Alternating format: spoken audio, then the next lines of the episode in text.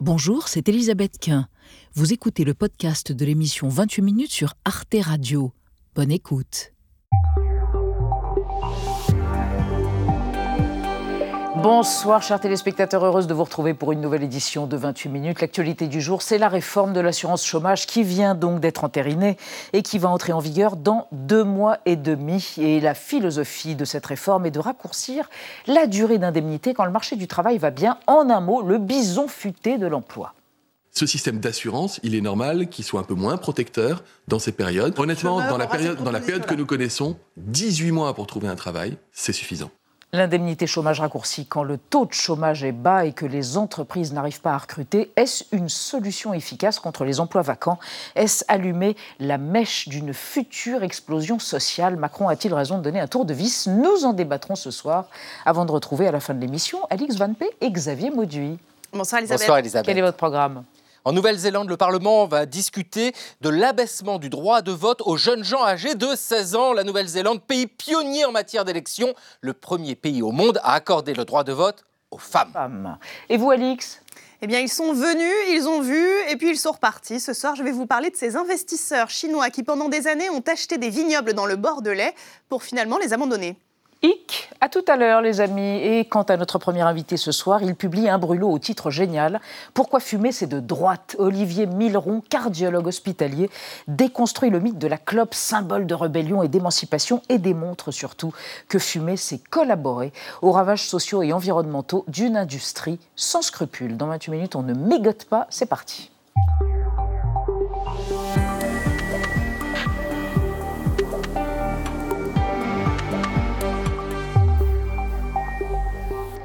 Bonsoir Olivier Milleron. Bonsoir. Je vous présente Nadia Dam. Bonsoir, bienvenue. Cher Bonsoir, Nadia, Elisabeth. bonsoir. Et Benjamin Sportif. Bonsoir. Bonsoir, cher Benjamin. Je sais qui fume et qui ne fume pas. Je ne dirai rien. Olivier Milleron, pourquoi fumer c'est de droite chez Textuel? Ce titre est absolument génial. C'est le meilleur titre de la rentrée des essais depuis septembre. Vous êtes un ancien fumeur? Ah oui, gros fumeur. Gros Ah, fumeur, c'est quoi gros fumeur? Bah, Je fumais entre 1 et 2 paquets par jour euh, pendant une vingtaine d'années. Et Ah oui. donc j'en ai beaucoup. Ça a été très difficile pour arrêter de fumer. Vous avez arrêté parce que vous aviez peur de mourir Tout à fait. tout simplement, Ouais, parce ouais. qu'un fumeur sur deux, en gros, risque de mourir. euh, un gros Voilà. fumeur sur deux risque de mourir. un- un fumeur enfin, habituel, euh, quotidien, euh, risque, un sur deux risque de mourir de sa consommation. de sa consommation. Et c'est un cardiologue qui le dit, mais c'est aussi un homme engagé. Pourquoi fumer C'est de droite? Alors c'est une thèse, elle est passionnante, on en parle dans un instant. Mais d'abord, votre portrait. Changer le monde, militant, fumer, c'est la règle de trois d'Olivier Milleron. Il choisit la médecine pour changer le monde. Né à Paris en 1972, il grandit à Santeny, une petite commune du Val-de-Marne. Son père est économiste et sa mère s'implique dans des associations, notamment auprès d'Amnesty International. Ce sont des gens de gauche qui m'ont inculqué que le fait d'être bourgeois nous obligeait, dit-il. Fasciné par ce que l'on appelle les French Doctors, Olivier Milleron entame des études de médecine. Cardiologue, il devient chef de clinique à l'hôpital Ambroise Paré de Boulogne-Billancourt, puis à partir de 2005, il exerce à celui de Montfermeil en Seine-Saint-Denis. C'était un établissement sympa, il y avait beaucoup de brassage culturel, commande-t-il. Depuis 2013, il travaille sur une maladie génétique rare et sur les insuffisances cardiaques à l'hôpital Bichat de Paris. Olivier Milleron se considère aussi comme militant. Au début des années 90, il s'engage au sein de Droit au logement, une association dont le généticien Albert Jacquard fut président d'honneur. Comment est-ce qu'on peut accepter que des logements soient vides quand il y a des familles qui n'ont pas de logement? En 2009, il crée la Fanfare Invisible, un groupe qu'il décrit comme en solidarité musicale avec les mouvements sociaux. C'est important que la lutte reste joyeuse et donc Ouais. euh, que- qu'il y ait de la musique dans la rue, dans les manifs, avec la fanfare invisible. Présente au cœur des rassemblements pour la justice sociale, l'augmentation des salaires ou encore la sauvegarde des services publics, la fanfare invisible se déplace aussi en 2018 au col de l'échelle entre l'Italie et la France en soutien aux migrants qui empruntent cette voie périlleuse et ce, quelques semaines après le blocage du même col par des militants d'extrême droite. On a fait euh, une ouverture symbolique, une clameur citoyenne au col de l'échelle cet été. On a réouvert ce col euh, et c'était important. Dans Pourquoi fumer c'est de droite, il s'étonne que ses camarades de lutte n'aient jamais tenu de débat politique sur le tabac. Lié à l'esclavage jadis, au travail des enfants aujourd'hui, l'industrie du tabac s'est rendue coupable de désinformation sur la santé et constitue également une catastrophe écologique. Page 154, il conclut La liberté de fumer, c'est une liberté individualiste, indifférente à l'intérêt général et aux conséquences sociales et environnementales de nos comportements. Une liberté de droite. Et oui, c'est là où c'est tellement surprenant. La plupart des gens qui se disent je vais arrêter de fumer parce que je veux rester en bonne santé, très bien, c'est pour des raisons médicales. Vous, vous avez arrêté pour les mêmes raisons, mais vous voulez convaincre tout un chacun d'arrêter pour des raisons euh, qui sont souvent l'angle mort, c'est-à-dire des raisons politiques, le désastre social, le désastre environnemental et euh, euh, les manipulations du fait scientifique par ces multinationales du tabac. Oui, j'ai envie avant tout de convaincre les copains. Hein. Alors, et, avant tout de convaincre vos copains zadistes, altermondialistes, qui luttent contre le McDo, la malbouffe, le dérèglement climatique, mais jamais ce truc. On n'a jamais la discussion politique. C'est-à-dire qu'il y a plein d'endroits militants où si on arrive avec un McDo, euh, on va se faire argumenter. Si on arrive avec une Malboro, euh, ça gêne personne. On va se faire engueuler parce que ça sent mauvais. Il y a la discussion du, lieu commun, fumer dedans ou dehors. Mhm. Mais de dire euh, comment tu peux continuer à fumer et financer Philippe Maurice alors qu'on veut s'en prendre au, capitalisme. voilà, il n'y a pas du tout. Il J'ai jamais eu ces discussions politiques. Et comment vous l'expliquez justement qu'ils ne se sont pas, sont pas emparés de ce, de ce, combat contre le tabac? Je pense que ça montre la puissance de, de, de, cette, euh, multi, de ces multinationales mhm. hein, qui ont réussi tous à nous inculquer euh, que le tabac, c'est soit, soit on est rebelle, euh, soit c'est glamour. et donc le, Hollywood a été payé hein, pour, pour faire fumer. Euh, il y a le cowboy Marlboro, donc il y a ce virilisme toxique qui est quand même très très présent euh, dans notre société. Euh, et puis, on peut se dire que à chaque fois, l'industrie du tabac a communiqué sur la transgression. Ils ont mhm. par exemple fait à chaque fois des cigarettes avec des, marchés très précis. On retrouve même qu'ils ont créé des cigarettes dont la cible était les Noirs au moment des droits civiques avec des, des, campagnes de pub ciblées uniquement pour ça. Donc en fait, tout le monde peut trouver une raison, euh, une bonne raison dans son inconscient euh, pour continuer à fumer.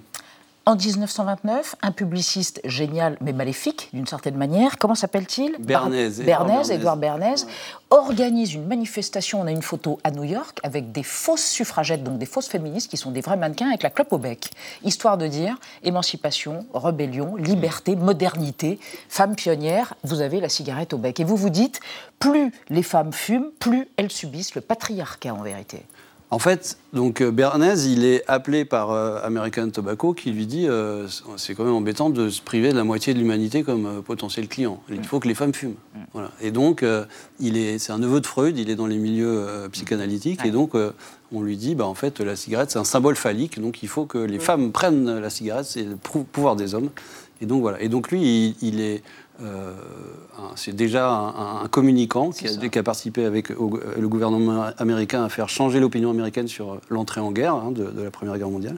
Et donc lui, il a été lui-même surpris de l'efficacité de, leur méthode. De ses stratégies. Et donc il va mettre son, ses savoirs euh, au mm. service des multinationales. Mm. Et, donc il organise cette fausse manifestation, effectivement. Il paye des, des mannequins qui vont sortir le symbole de la liberté. Et ça, on l'a tous encore dans notre inconscient. Une femme qui fume, c'est une femme libre.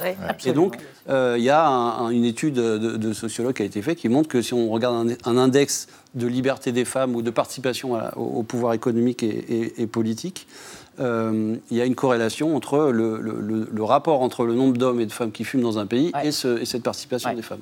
Donc on a cette fausse idée euh, que faire fumer les femmes les rendrait plus libres alors que c'est complètement une manipulation encore de l'industrie du tabac. De l'industrie du tabac. Je voudrais vous montrer une image, parce qu'il n'y a pas que les femmes, il y a les artistes aussi, traditionnellement, et Alain Bachung, qui est mort d'un cancer du poumon en 2009, euh, et qui, que vous admiriez, est très présent dans votre essai, euh, Olivier Miron, mais Gainsbourg, Jacques Higelin, tous la clope au bec, regardez. Je suis amoureux d'une cigarette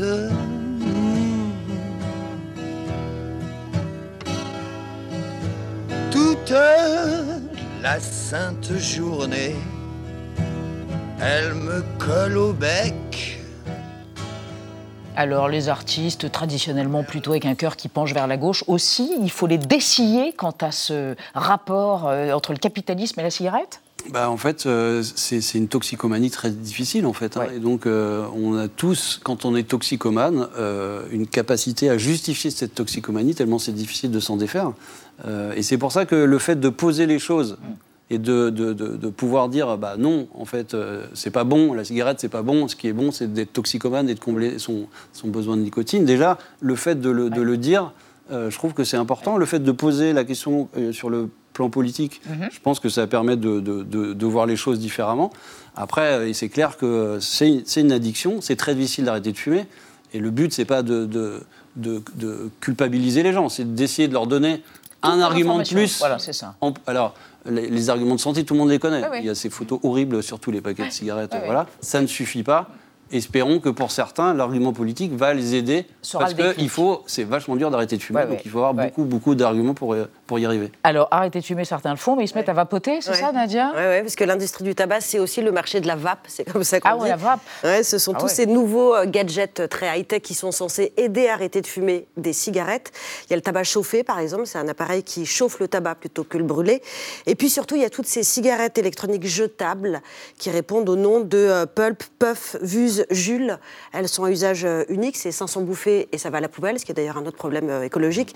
Elles s'entourent de toute une esthétique un peu pop. Il y a ce design très coloré avec des arômes sucrés, euh, choco-noisette, marshmallow, coca. Alors évidemment, les adolescents raffolent alors qu'ils ne sont pas censés pouvoir en acheter dans les débits de tabac. Et vous le rappelez dans le livre, après avoir raté le coche, l'industrie du tabac a commencé à acheter des parts dans les sociétés qui fabriquent ces, ces cigarettes électroniques. Elles en fabriquent même elles-mêmes. Vapoter, c'est de droite aussi. En fait, on se dit quelle société fait qu'on arrive à vendre une drogue dure. Euh, alors, en plus, avec des systèmes qui, euh, en- sur le plan du développement durable, sont complètement euh, C'est hallucinants. une catastrophe. Donc, vapoter, oui, c'est de droite parce que en fait, c'est récupéré par l'industrie la plus capitalistique possible. Et le tabac chauffé, il y a quand même un gros doute sur le fait que ça soit pas toxique. Ça l'est peut-être moins que la cigarette fumée comme ça, mais il y a quand même du tabac et des, et des, et des, des- des produits toxiques dedans. Alors, vapoter pour arrêter de fumer, peut-être. Euh, mais que nos gamins ils soient exposés à un tel produit aussi stupide où, où, en fait les, les vendeurs de cigarettes ont compris tout de suite que le produit c'est la nicotine. Et donc là c'est pas pour rien qu'ils continuent à vendre de la nicotine en mettant du rose autour et des goûts chewing-gum quoi. Olivier Milleron, une dernière question. Quelqu'un euh, traditionnellement conservateur de droite, donc, qui lirait votre livre et qui arrêterait de fumer, vous applaudissez des deux mains ou ça vous ennuie parce qu'il va vivre plus longtemps? Non, alors je suis- j'en suis pas à vouloir tuer euh, les gens qui sont pas d'accord avec Mais moi.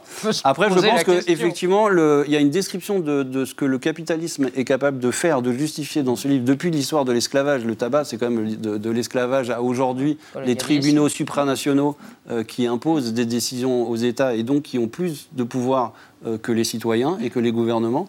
Je pense que quelqu'un qui se dit de droite peut être très choqué euh, par euh, ces différentes façons qu'ont les multinationales d'influencer sur nos vies, sur, nos cli- sur notre climat et sur... Oui, parce qu'on n'a pas évoqué les voilà. désastres environnementaux de la cigarette, mais Voilà. tout est là. Tout est là, Voilà. et donc je pense que euh, le titre, il est un peu provocateur, mais je pense qu'il y a plein de choses qui choqueront n'importe quel humaniste euh, qui est un petit peu concerné par euh, le vivre ensemble et la- et l'avenir de la planète Soit et de de nos droite, enfants. de gauche ou, du- ou même du centre. Voilà. Hein, Olivier Milleron. Allons-y, soyons audacieux. Merci d'être venu sur le plateau de 28 minutes. Ça puce, mégot, c'est vrai. Pourquoi fumer C'est de droite chez Textuel. Merci encore. On passe à notre débat autour de la réforme de l'assurance chômage entérinée cette semaine qui va entrer en vigueur le 1er février et qui modulera donc non pas le montant des indemnités mais leur durée en fonction de l'état du marché de l'emploi. Est-ce simple? Est-ce pertinent ou ravageur socialement? On en parle après la mise au point de Sandrine Le Calvez.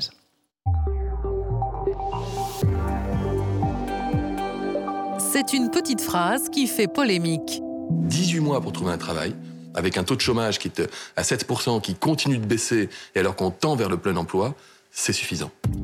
18 mois d'indemnité de chômage au lieu de 24 pour les moins de 55 ans. C'est ce que prévoit la nouvelle réforme de l'assurance chômage. Les seniors sont également concernés. À compter du 1er février, les nouveaux inscrits seront indemnisés pendant 27 mois au lieu de 36. Le ministre du Travail justifie cette baisse de 25% par la nécessité de s'adapter à la conjoncture économique. Le principe, lorsque le taux de chômage est inférieur à 9% et que tous les indicateurs sont au vert, la durée d'indemnité est raccourcie. En revanche, elle est rallongée si le chômage remonte. Toutes les études montrent que nous avons un intérêt euh, à, jouer sur cette euh, durée d'indemnisation pour provoquer le retour à l'emploi. Cette réforme est saluée par le MEDEF car les entreprises peinent à recruter. 400 000 emplois sont actuellement à pourvoir. Mais les syndicats, eux, s'opposent aux nouvelles règles de l'assurance chômage. Ce qu'on prévoit là, c'est une économie entre 3,5 et 4 milliards d'euros par an sur le dos des plus précaires, des gens qui n'ont pas d'emploi dans ce pays. C'est un scandale. Pour Fabien Roussel, la réforme est menée au détriment des chômeurs. Enfin, on a une ambition énorme à avoir pour notre pays, créer des emplois de qualité. Et voilà qu'on a un gouvernement qui préfère taper euh, sur les chômeurs, leur dire acceptez ces boulots sous-payés, sinon on vous ferme le robinet. Alors Emmanuel Macron a-t-il raison de serrer la vis? Jouer sur la durée d'indemnité, est-ce vraiment la solution pour atteindre le plein emploi? La réforme du chômage avant celle des retraites va-t-elle se transformer en crash test social pour l'exécutif? On va voir ce que vont dire nos trois invités. Marc Ferracci, bonsoir. Vous êtes député Bonsoir. Renaissance. Vous êtes rapporteur du projet de loi en question sur l'assurance chômage. Vous êtes également vice-président du groupe Renaissance à l'Assemblée nationale. Et selon vous, il est légitime de raccourcir l'indemnisation. Ce que vivent les Français, ce sont des pénuries de recrutement. Il y a aujourd'hui plus d'opportunités pour trouver du travail. Ajoutez-vous. À côté de vous, elle ne sera vraisemblablement pas d'accord. Marie-Lise Léon, bonsoir madame. Bonsoir. Vous êtes secrétaire générale adjointe, adjointe pardon, de la CFDT. Selon vous, cette réforme est injuste. Il y a des emplois vacants. S'il y a des emplois vacants, c'est un problème avant tout de formation. Raccourcir les droits au chômage ne va pas résoudre le problème. Et à côté de vous, Christine Cardello, bonsoir. Vous êtes rédactrice en chef aux Échos. Vous avez publié l'essai Viser le sommet pour réussir, devenez stratège chez De Noël. Et selon vous, les Français sont plutôt favorables à cette réforme de l'assurance chômage. La réforme des retraites, en revanche, sera beaucoup plus risquée et éruptive que cette réforme de l'assurance chômage. Et on démarre avec euh, le mot, l'expression du jour. Oui, bison futé. Alors pourquoi bison futé? Parce qu'on connaît bien cet indicateur pour la circulation routière. Et eh bien c'est aussi l'esprit de cette nouvelle réforme de l'assurance chômage qui entrera en vigueur donc à partir du 1er février prochain. Ça arrive vite. La durée de l'indemnisation des chômeurs variera donc selon les périodes vertes ou rouge, en quelque sorte, en dessous de 9% de chômage, comme actuellement, sévère, donc durée d'indemnisation réduite d'un quart. Et si l'état du marché du travail passe au rouge, eh bien, c'est-à-dire un chômage au-dessus de 9%, dans ce cas-là, la durée d'indemnisation réaugmentera. Bref, quand ça va bien, on durcit. Quand ça va mal, on assouplit. Marie-Lise Léon dit comme ça, on se dit que c'est une logique de bon sens. Effectivement, ça peut paraître être une logique de bon sens, mais euh, au, au, cœur de, ce, de cette mesure, euh, euh, c'est une vision un peu, un peu mathématique et mmh. considérer que le comportement des chômeurs n'est uniquement adapté qu'aux questions de conjoncture, c'est un petit peu court pour mon mmh. organisation. Et effectivement, c'est aussi faire le postulat que le chômage pourrait être un choix et que les chômeurs qui sont en recherche d'emploi ne donnent pas forcément tous les efforts, euh, ne font pas tous les efforts pour retrouver un emploi et c'est pas du tout notre vision. Mm. Donc euh, donc c'est injuste parce que euh, pour avoir fait beaucoup d'agences Pôle Emploi, d'être au contact avec les mm. demandeurs d'emploi, je, je, ne connais pas beaucoup de chômeurs qui se satisfait de sa situation. Voilà. Vous en, oui. Vous entendez cet argument, Marc Ferracci Quelque part, vous dites aux chômeurs, bon, vous laissez un petit peu aller, euh, ressaisissez-vous, et pour ceux, eh bien, on va diminuer vos, taux d'indemnisation. Non, il n'y a absolument aucun jugement moral euh, dans cette réforme, et de manière générale, dans les mesures qui ont été prises depuis 2019, parce qu'il y a déjà eu une réforme de l'assurance chômage. Il y a juste un constat, euh, le constat assez simple, que quand le chômage diminue, eh bien, mmh. les durées de chômage ont tendance à diminuer. Et ça se constate en France comme un petit peu partout. Et donc, si les durées de chômage ont tendance à diminuer, bah, il est légitime de diminuer aussi les durées d'indemnisation. Et sur cette question du choix, euh, moi, je suis convaincu que les gens ne sont pas au chômage par choix. En revanche, ce que l'on sait, c'est que quand la fin de droit approche, mmh. quand vous avez 24 mois d'indemnisation, mmh. par exemple, eh bien, vous répondez à plus d'offres d'emploi. C'est ce que nous disent les données. C'est les données de Pôle emploi qui le disent. C'est pour ça, quelque part, on vous dit, bah, en fait, vous leur dites, vous êtes des assistés, non, donc euh, non, on voyez, va faire vous en sorte... Utilisez, on vous utilisez un terme que je, que je ne reprends critiques pas à mon, entend de, à, de, de à, l'opposition. à, mon, à mon compte. Mmh. Euh, ce qu'il faut avoir en tête, c'est que d'abord, à proximité de la fin de droit, eh bah, le taux de retour à l'emploi, il remonte. Les gens sortent plus du chômage, et on a d'ailleurs des indications sur pourquoi ils sortent plus du, plus du chômage. Euh, c'est parce qu'ils activent leur recherche d'emploi en répondant à plus mmh. d'offres, notamment. Euh, il y a un autre élément de constat euh, dont je pense qu'il faut qu'on parle. C'est que rester longtemps au chômage, ça peut avoir des vertus pour avoir plus de temps pour chercher, et ça, c'est à l'évidence quelque chose qu'il faut arriver à préserver, Mais mais ça peut aussi dégrader l'employabilité des gens. Vous perdez vos compétences parce que vous les oubliez. Ah. Vous perdez vos compétences, vous vous démobilisez. Et puis quand vous avez un trou sur votre CV, ça c'est très concret. Et moi aussi je fais des agences Pôle emploi. Quand vous discutez avec les conseillers, ils vous expliquent que les gens qui ont un trou de 18 mois de chômage sur leur CV, eh bien pour eux c'est beaucoup plus difficile de convaincre un employeur, dire, convaincre un employeur de les embaucher. Donc il faut faire également attention à ça et d'avoir des durées de chômage qui soient compatibles avec la situation du marché du travail. Quand le chômage est faible, ça veut dire qu'il y a plus D'accord. Aussi. Christine Cardet, en fait, l'arbitre. Est-ce qu'on a un système d'indemnisation trop généreux en France par rapport à nos voisins européens? Alors ça, oui. Oui? Le cas sur la durée. Mais ce que je voudrais dire, c'est qu'il y a une exception française. Ce chômage élevé avec une difficulté à recruter également très élevée, c'est pas normal. On est le Mais la difficulté à recruter, c'est du fait d'un manque d'attractivité, du fait de salaires trop bas, ou c'est euh, il y a d'autres critères qui l'expliquent cette, euh, cette difficulté à recruter? Oh, ben, justement, il y a plusieurs raisons, dont peut-être cette question du chômage qui est très long. Mais il y a d'autres raisons. Il y a l'éducation, enfin la formation des, des chômeurs qui n'est pas forcément en adéquation avec euh, ce que souhaitent les, les- les- les employeurs. Ça, c'est un facteur très important. Et puis, euh, il y a aussi des problèmes de mobilité. C'est-à-dire qu'en France, on est dans une ville, on ne va pas chercher un, un- un job à euh, 50, 80 Ce qui, ce qui peut se comprendre, on pardon, mais déménage pas pour une parce que l'immobilier- par exemple, c'est très Voilà. compliqué de changer de département. Aussi, euh, aux Ça États-Unis, par cher. exemple, vous changez constamment Ouais. de maison, etc. Et ça ne pose pas de problème. Mais nous, l'immobilier est très cher. Donc, une fois que vous avez votre maison et une fois que vous avez euh, ou un loyer qui vous convient, vous, vous réfléchissez à trois fois avant de, avant de prendre le risque d'accepter un job plus loin. Donc, il y a plusieurs raisons pour lesquelles il y a ce taux de chômage élevé et en même temps ce, ce taux de recrutement, enfin ces recrutements difficiles à faire. Donc si on regarde les différences avec les, les autres pays, mis à Ouais. part l'éducation, enfin la formation dont je parlais et la Ouais. mobilité, il y a cette question de la durée d'indemnisation du chômage. Parce que le chômage lui-même, enfin le, pardon, l'indemnité elle-même, ce qu'on touche à la fin du mois quand on est au chômage, c'est à peu près la même chose, on est dans la moyenne. En revanche, la durée d'indemnisation, elle est, nettement, nettement plus élevée en France. Et que les patrons, eh bien, les patrons disent euh, la même chose que vous, euh, Christine Gardeland. Dominique Schelcher, euh, président du groupe des supermarchés Système U, le dit à sa manière. Écoutez-le. Nous sommes à la recherche de 3000 collaborateurs actuellement, notamment dans les métiers de bouche, notamment aussi dans le transport. Il y a, une tension dans ce domaine-là. Donc, moi, je pense que c'est une bonne mesure. La vision, si vous voulez, des, employeurs, c'est c'est cer- certainement qu'il faut fluidifier euh, le marché de l'emploi et encourager tous ceux qui le peuvent à retrouver un travail. Marise Léon. Au total, 60% des entreprises disent aujourd'hui avoir des problèmes de recrutement. 60 100 370 000 emplois vacants. Euh, quand vous entendez euh, Schelcher parler, est-ce que vous vous dites pas, en effet, que cette réforme pourrait euh, permettre à, à des personnes d'aller sur le marché de l'emploi plus facilement, les inciter davantage Pour, euh, pour, pour la CFDT, on n'a jamais dit qu'il n'y avait pas de difficulté de recrutement. Et, et on est dans une période où le, phénomène est accru, il est particulier, il s'est particulièrement accéléré après la crise Covid. Mais aller chercher euh, du côté des droits, des indemnisations, des allocations chômage, vous avez évoqué le montant qui est quand même, je le rappelle, le montant moyen, c'est 960 euros par mois. Donc parler d'une assurance chômage généreuse, euh, ça me paraît euh, abusif, d'une Oh, de part. toute façon, il ne touche pas au montant, c'est la durée. Non, enfin, le montant a été touché en 2021. La Ouais. réforme qui a été pensée en 2019, mise en œuvre en 2021, réforme précédente, elle a touché le montant. Donc maintenant, on touche à la durée, donc c'est double effet pour les, pour les demandeurs d'emploi. Et nous, dès le mois d'août, septembre, lorsque la question de la réforme de l'assurance chômage a été mise sur la table, on a tout de suite dit ouvrons des discussions sur les freins à l'emploi. Exactement l'en- l'ensemble des discussions qui, euh, qui ont été évoquées.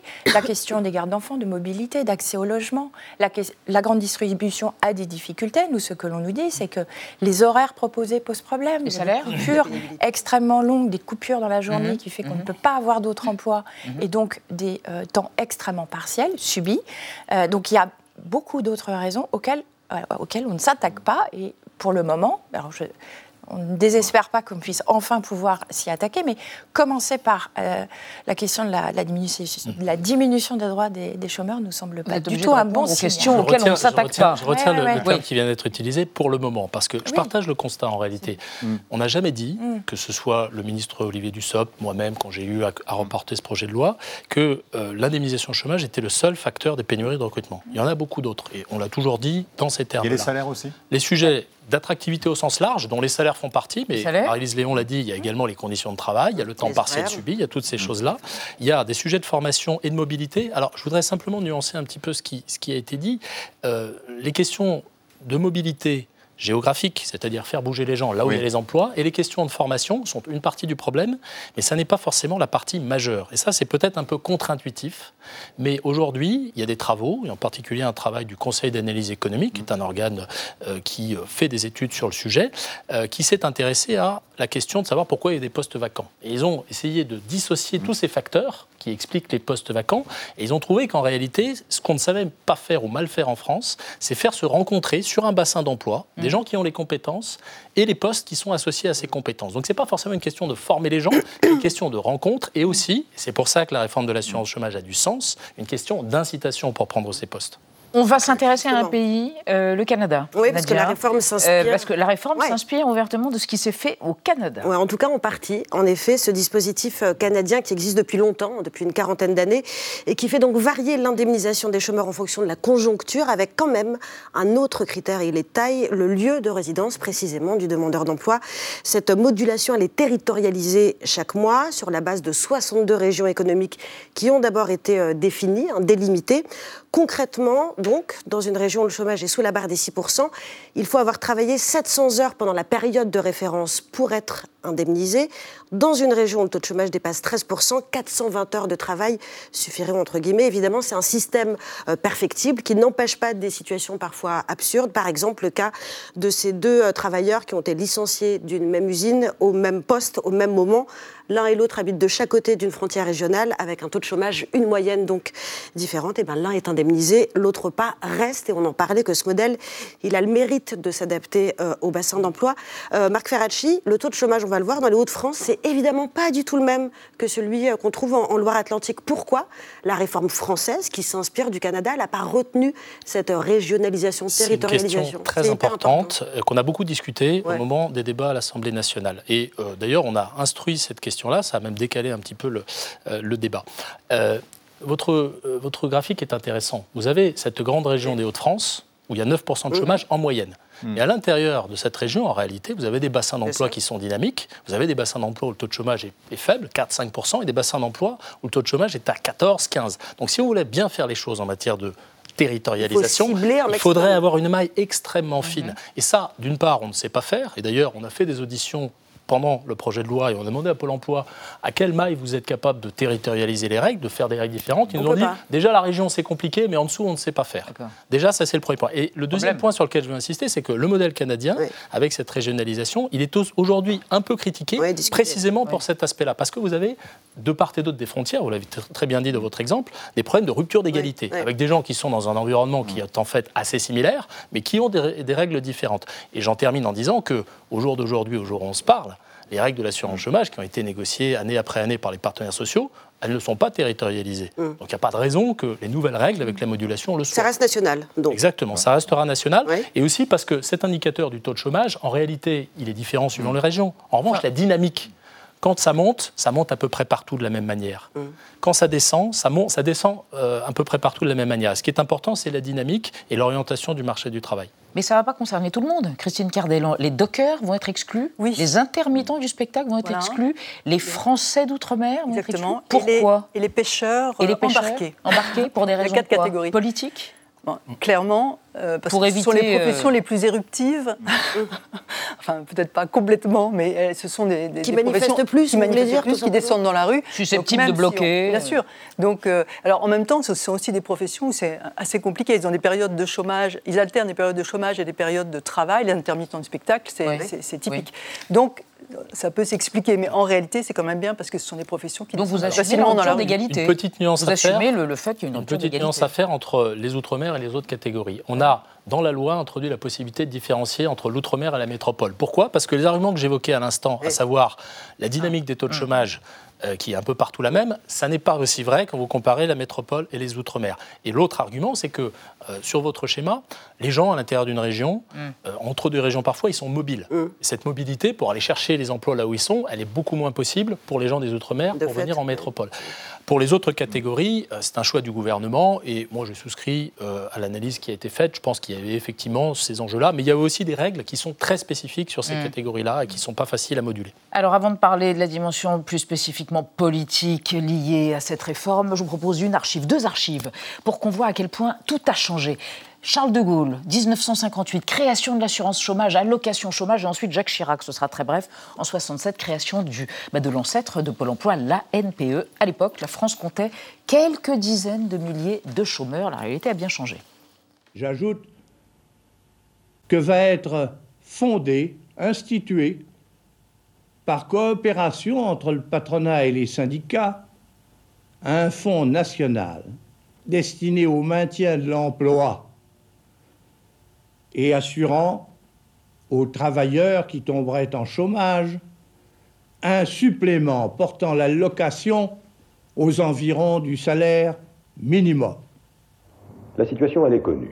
Il y a actuellement inscrit dans les bureaux de main-d'œuvre 174 000 demandeurs d'emploi. 174 000. 174 000. 67. C'est vrai, c'est vrai que la situation a changé. Donc on se dit en effet qu'on peut adapter les règles à un changement. Il y avait peu de chômeurs à l'époque, donc on avait mis en place les indemnités. Aujourd'hui, là aussi, ça baisse, donc on se dit on va diminuer les indemnités. Ça paraît logique historiquement, non? Alors, c'est comme si euh, il s'était rien passé depuis euh, ces images en noir et blanc. C'est quand même pas tout à fait euh, l'histoire de l'assurance chômage. Il y a une dynamique de négociation depuis, euh, depuis des dizaines d'années. Il y a une convention d'assurance chômage qui a été négociée encore en 2017. Euh, donc, on a su prendre nos responsabilités, organisations syndicales et patronales. Et là, on parlait de quelques, à peine 200 000 euh, chômeurs. Aujourd'hui, on en est prêt, on est à plus de 5 millions. Donc, euh, au-delà, moi, ce, que, ce, que je, ce qui m'in- m'interpelle aujourd'hui, c'est de se dire, euh, on parle de taux de chômage, on parle de millions de personnes. On parle de millions de personnes qui ne font pas le choix d'être au chômage et qui aujourd'hui euh, sont dans une certaine mesure stigmatisées, euh, à qui on- qu'on incite à, à retourner vers l'emploi de façon plus rapide, en supposant qu'elles se donnent voilà, pas toutes les chances de pouvoir euh, retrouver un emploi. Et, et les règles ont énormément évolué depuis des dizaines d'années, euh, tous les 3-4 ans, comme je vous le disais. Les règles évoluent, elles s'adaptent. Et ce qui est profondément injuste aujourd'hui, c'est qu'on demande beaucoup aux, demandeurs d'emploi. Et les employeurs restent euh, un peu spectateurs et euh, considèrent que c'est de la responsabilité des chômeurs qui ne veulent pas travailler. C'est là que, en plus, c'est quand même largement déséquilibré.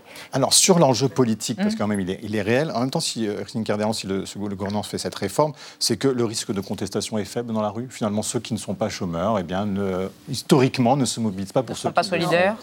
On dit que les Français, alors je ne me souviens pas du dernier sondage sur le sujet, je ne l'ai pas retrouvé, mais on dit que les Français sont plutôt favorables à, cette, euh, à, ce, à ce projet de loi, ou en tout cas au fait de diminuer les indemnités, parce que tout le monde a son entourage, quelqu'un qui dit eh ben, pour moi ça vaut pas le pas coup de travailler. Mm. Oui, alors soit je ne peux pas, peux pas embaucher si on, est, si on a des, des amis qui sont patrons, soit euh, on connaît dans son entourage des gens qui disent je ne vois pas quel intérêt j'aurais à travailler parce que je touche à peu près la même chose. Alors que euh, en c'est donc une minorité de chômeurs Et je- même peut-être je peux gagner moins en travaillant. Mm. Euh, ça concerne peu de gens, mais, Bah oui. mais, Oui. mais tout le monde a cet exemple-là en tête, ce qui peut expliquer peut-être que les gens soient favorables à, à cette réduction de l'indemnisation, parce que, enfin, de la durée d'indemnisation. Parce que tout le monde voit quand même qu'il y a une espèce d'anomalie française, euh, dont je parlais tout à l'heure, mais l'anomalie de la durée, elle existe aussi. Mais Marie-Lise Léon, vous, vous, vous- vous- vous corroborez le fait que tout le monde est à peu près d'accord avec la nécessité de réduire. Vous avez l'air euh, Non, non, fataliste. Pas du tout. Non, je suis pas fataliste. Je, suis, euh, je, je regrette qu'aujourd'hui, euh, les questions de chômage euh, concernent voilà, une bonne partie de la population, mais on a encore beaucoup de mal à, à faire euh, prendre conscience que le chômage peut concerner tout le monde, chacun d'entre vous Très vite. euh, ici, euh, et, et- et ça reste extrêmement tabou. Nous, on a, on a essayé de travailler avec notamment des, des chômeurs, des conseillers Pôle Emploi, pour qu'ils permettent d'expliquer quelle est leur situation, qu'est-ce qu'ils vivent au quotidien, combien ils touchent, quelles sont les difficultés qu'ils rencontrent. Euh, on a pu rencontrer beaucoup de monde. Très peu ont souhaité euh, euh, témoigner à visage découvert, dire, dire qui elles sont. Parce qu'ils qu'il y a une honte, a- a- absolument. Ça reste quand même quelque chose d'extrêmement difficile à vivre, personnellement, individuellement. Et donc, euh, ne pas regarder ce qui se passe du côté du chômage, c'est peut-être que chacun a la croyance de dire que ça ne va pas le concerner, malheureusement. Ferracci, C'est c'est aussi politiquement une manière d'aller chercher la droite, non? C'est-à-dire que le président de la République veut une alliance avec les Républicains, on le sait, il l'a dit euh, clairement. Donc il y a aussi une ambition politique, ils vont soutenir cette réforme. La finalité de cette réforme, euh, c'est de nous amener en 2027 au plein emploi. Et il y a d'autres éléments, on l'a dit, ça ne suffira pas, qui devraient nous y aider. C'est ça la finalité. Est-ce que C'est ça pas peut- d'aller chercher on la revient droite. sur les salaires Est-ce que ça peut être l'augmentation des salaires? Est-ce que ça peut être l'indexation? Puisque ça vous Sur l'inflation. Je veux, Des salaires sur l'inflation. c'est- une autre question. Je veux juste Oui, rebondir, rebondir sur cette question de la représentation et de la sensibilité de l'opinion. Moi, je constate aussi, je lis les enquêtes comme tout le monde, que les gens sont plutôt favorables à cette réforme. Et je pense qu'ils ont en réalité une représentation des chômeurs, et là-dessus je, rejoins plutôt ce que dit Marie-Lise Léon, euh, qui n'est pas forcément euh, conforme à la réalité. Donc moi, je, je, ne me, même si évidemment je fais partie de la majorité présidentielle, je porte cette réforme, euh, je ne me réjouis pas que les gens soient vis-à-vis des chômeurs dans une logique et une représentation qui peut être négative. Je pense que ça n'est pas la réalité. En revanche, en revanche je pense qu'il y a un véritable enjeu eh bien, à aller résoudre des problèmes qui ne sont pas uniquement des problèmes d'indemnisation, ça a été dit, des problèmes de freins périphériques. Vous parlez de l'indexation euh, des salaires sur les prix, ça fait partie des sujets euh, qui sont aujourd'hui dans le débat public. Je mmh. pense que ça n'est pas une bonne réponse. Ça n'est pas une bonne réponse pour une raison simple, c'est que lorsque vous indexez les salaires sur les prix, eh bien vous avez possiblement, et c'est en général ce qui se passe, ce qu'on appelle une spirale ou une mm. boucle prix-salaire. Mm. Les salaires augmentent, les prix augmentent en retour, et parce que les prix augmentent, les gens vont négocier des salaires plus élevés. Et ça, ça nous amène vers des mécaniques qui sont très difficiles à maîtriser, où à la fin, vous avez à la fois des salaires trop élevés pour les entreprises qui ont une productivité qui, elle, n'a pas bougé. Et le sujet, c'est quand même, est-ce que les salaires sont plus gros, plus, plus, importants ou moins importants que la productivité Donc vous avez des destructions d'emplois et vous n'avez pas résolu le problème de l'inflation.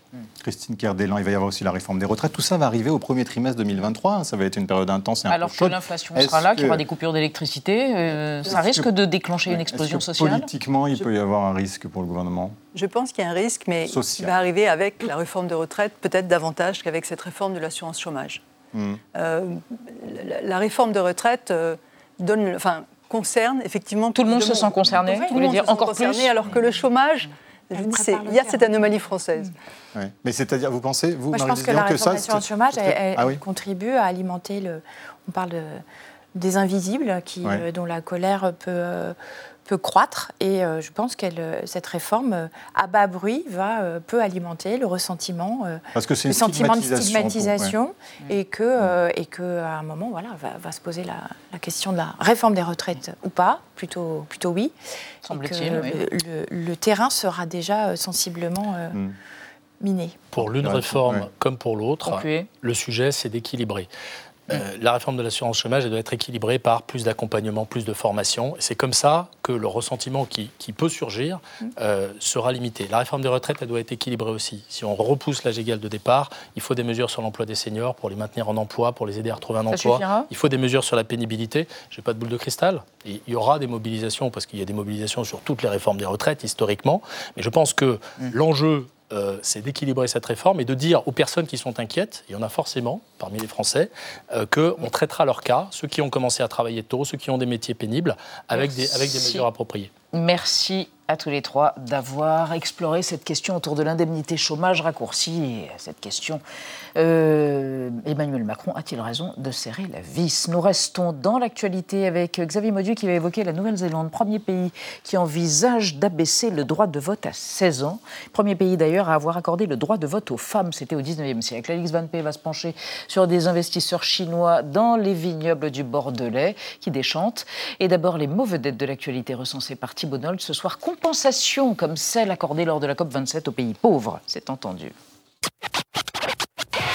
L'épineuse question de la compensation. Les pays vulnérables réclament une compensation pour les dommages qu'ils subissent. Des compensations financières. La compensation des dégâts climatiques. Qu'est-ce que ça veut dire Exactement ce que ça dit. Merci de m'en dire un peu plus. Entendu.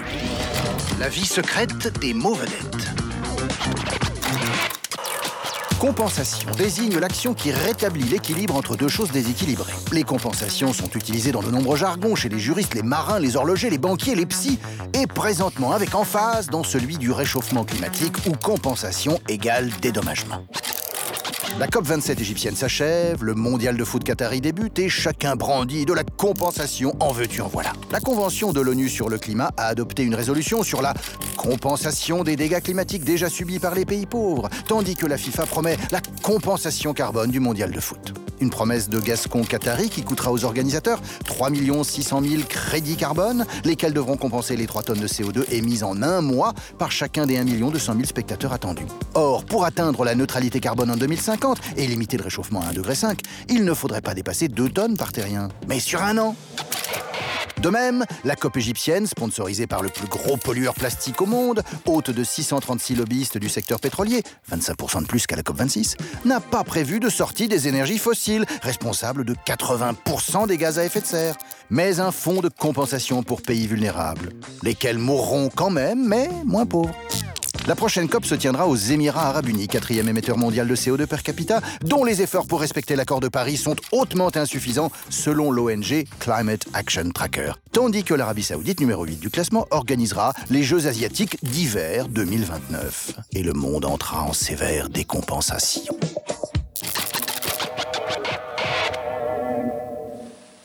Bonsoir. Bonsoir Alice Van P. Bonsoir Xavier Bauduit. Bonsoir Elisabeth. Ça va? Très bien. Sur ton, pas mal.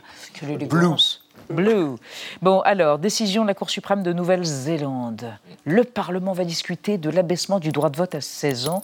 Et vous vous êtes souvenu, quelle mémoire Comme en matière d'élection, la Nouvelle-Zélande s'est innovée à innover. Ah oui, vraiment. En 1893, Splendidement. une pétition circule en Nouvelle-Zélande afin que les femmes obtiennent le droit de vote. Bah, à ce moment-là, nulle part dans le monde, un État n'accorde le droit de vote aux femmes. Alors, succès de la pétition, hein, rendez-vous compte, il y a presque un quart des Qui signent, euh, les femmes adultes.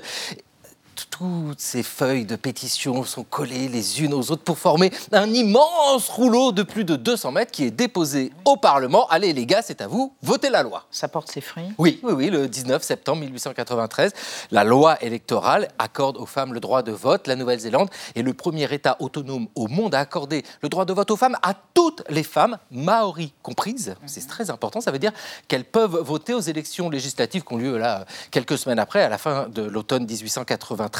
Une limite cependant, elles ne peuvent pas être. Ouais, ouais, elles peuvent voter, elles ne peuvent pas être euh, candidates. Mais en tout cas, cet exemple néo-zélandais est observé. Mais alors, partout dans le monde, c'est quoi ce truc là-bas aux antipodes?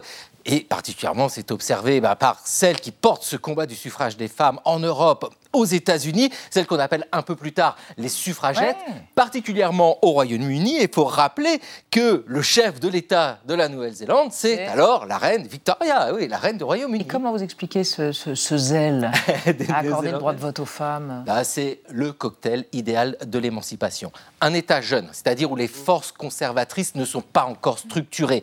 Beaucoup de travail salarié, c'est-à-dire que madame n'a pas besoin de l'argent de monsieur. Beaucoup d'éducation, essentielle l'éducation, et puis des échanges, échanges d'informations, parce que ces néo-zélandaises savent très bien ce qui se passe à l'autre bout du monde, et d'ailleurs elles ont la conscience de porter un combat international, un combat de longue haleine, hein, parce qu'avant la Première Guerre mondiale, il n'y a que quatre États au monde qui accordent le droit de vote aux femmes, donc la Nouvelle-Zélande bien sûr, l'Australie, la Finlande et la Norvège. Ah, C'est pas beaucoup. Hein.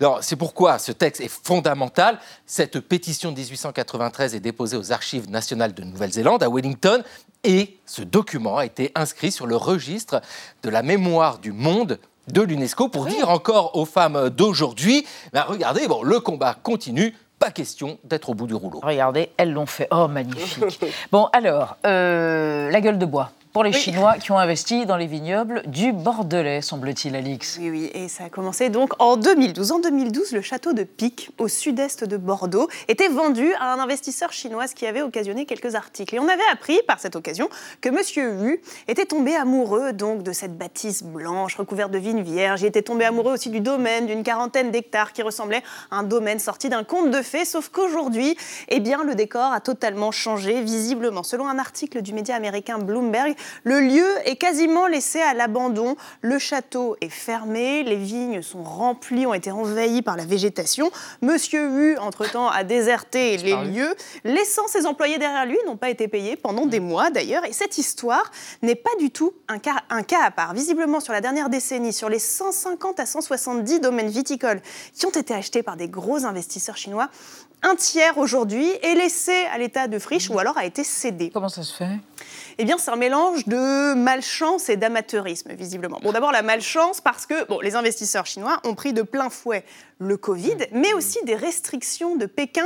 Beaucoup après qu'ils ont acheté le domaine de leur rêve, eh bien, Xi Jinping s'est mis à contrôler les sorties de capitaux du pays. Donc, plusieurs ont été incapables d'honorer leurs factures. Mais euh, les problèmes de trésorerie ne justifient pas tout ça.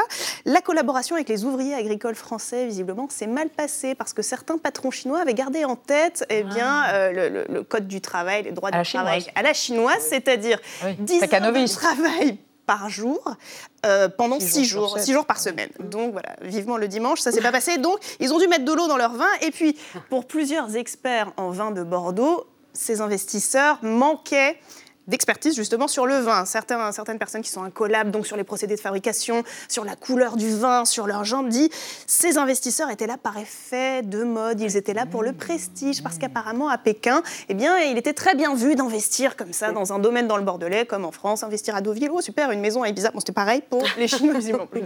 Et bien plus maintenant. Plus maintenant, non, la grande mode s'est dégonflée aussi vite. Visiblement, des, des sociétés de conseil en investissement qui étaient très sollicitées ne reçoivent plus beaucoup de coups de fil de la part d'investisseurs chinois. Et donc, cette expérience dans euh, le domaine euh, bordelais a donné une grosse barre dans la tête à des investisseurs chinois. Mais pendant ce temps, les Chinois continuent de plébisciter le vin de Bordeaux. Et parfois de faire des contrefaçons aussi. De temps en temps. Pareil, ça arrive. Merci mes amis, à suivre sur l'antenne d'Arte Chérie, soirée cinéma à déguster sans modération, avec Gary Oldman et Colin Firth dans La Taupe, une adaptation magistrale du roman non moins magistral, le roman culte de John Le Carré. Et tout de suite, le dessous des cartes d'Émilie Aubry. On se retrouve demain à 20h05. Tchuss.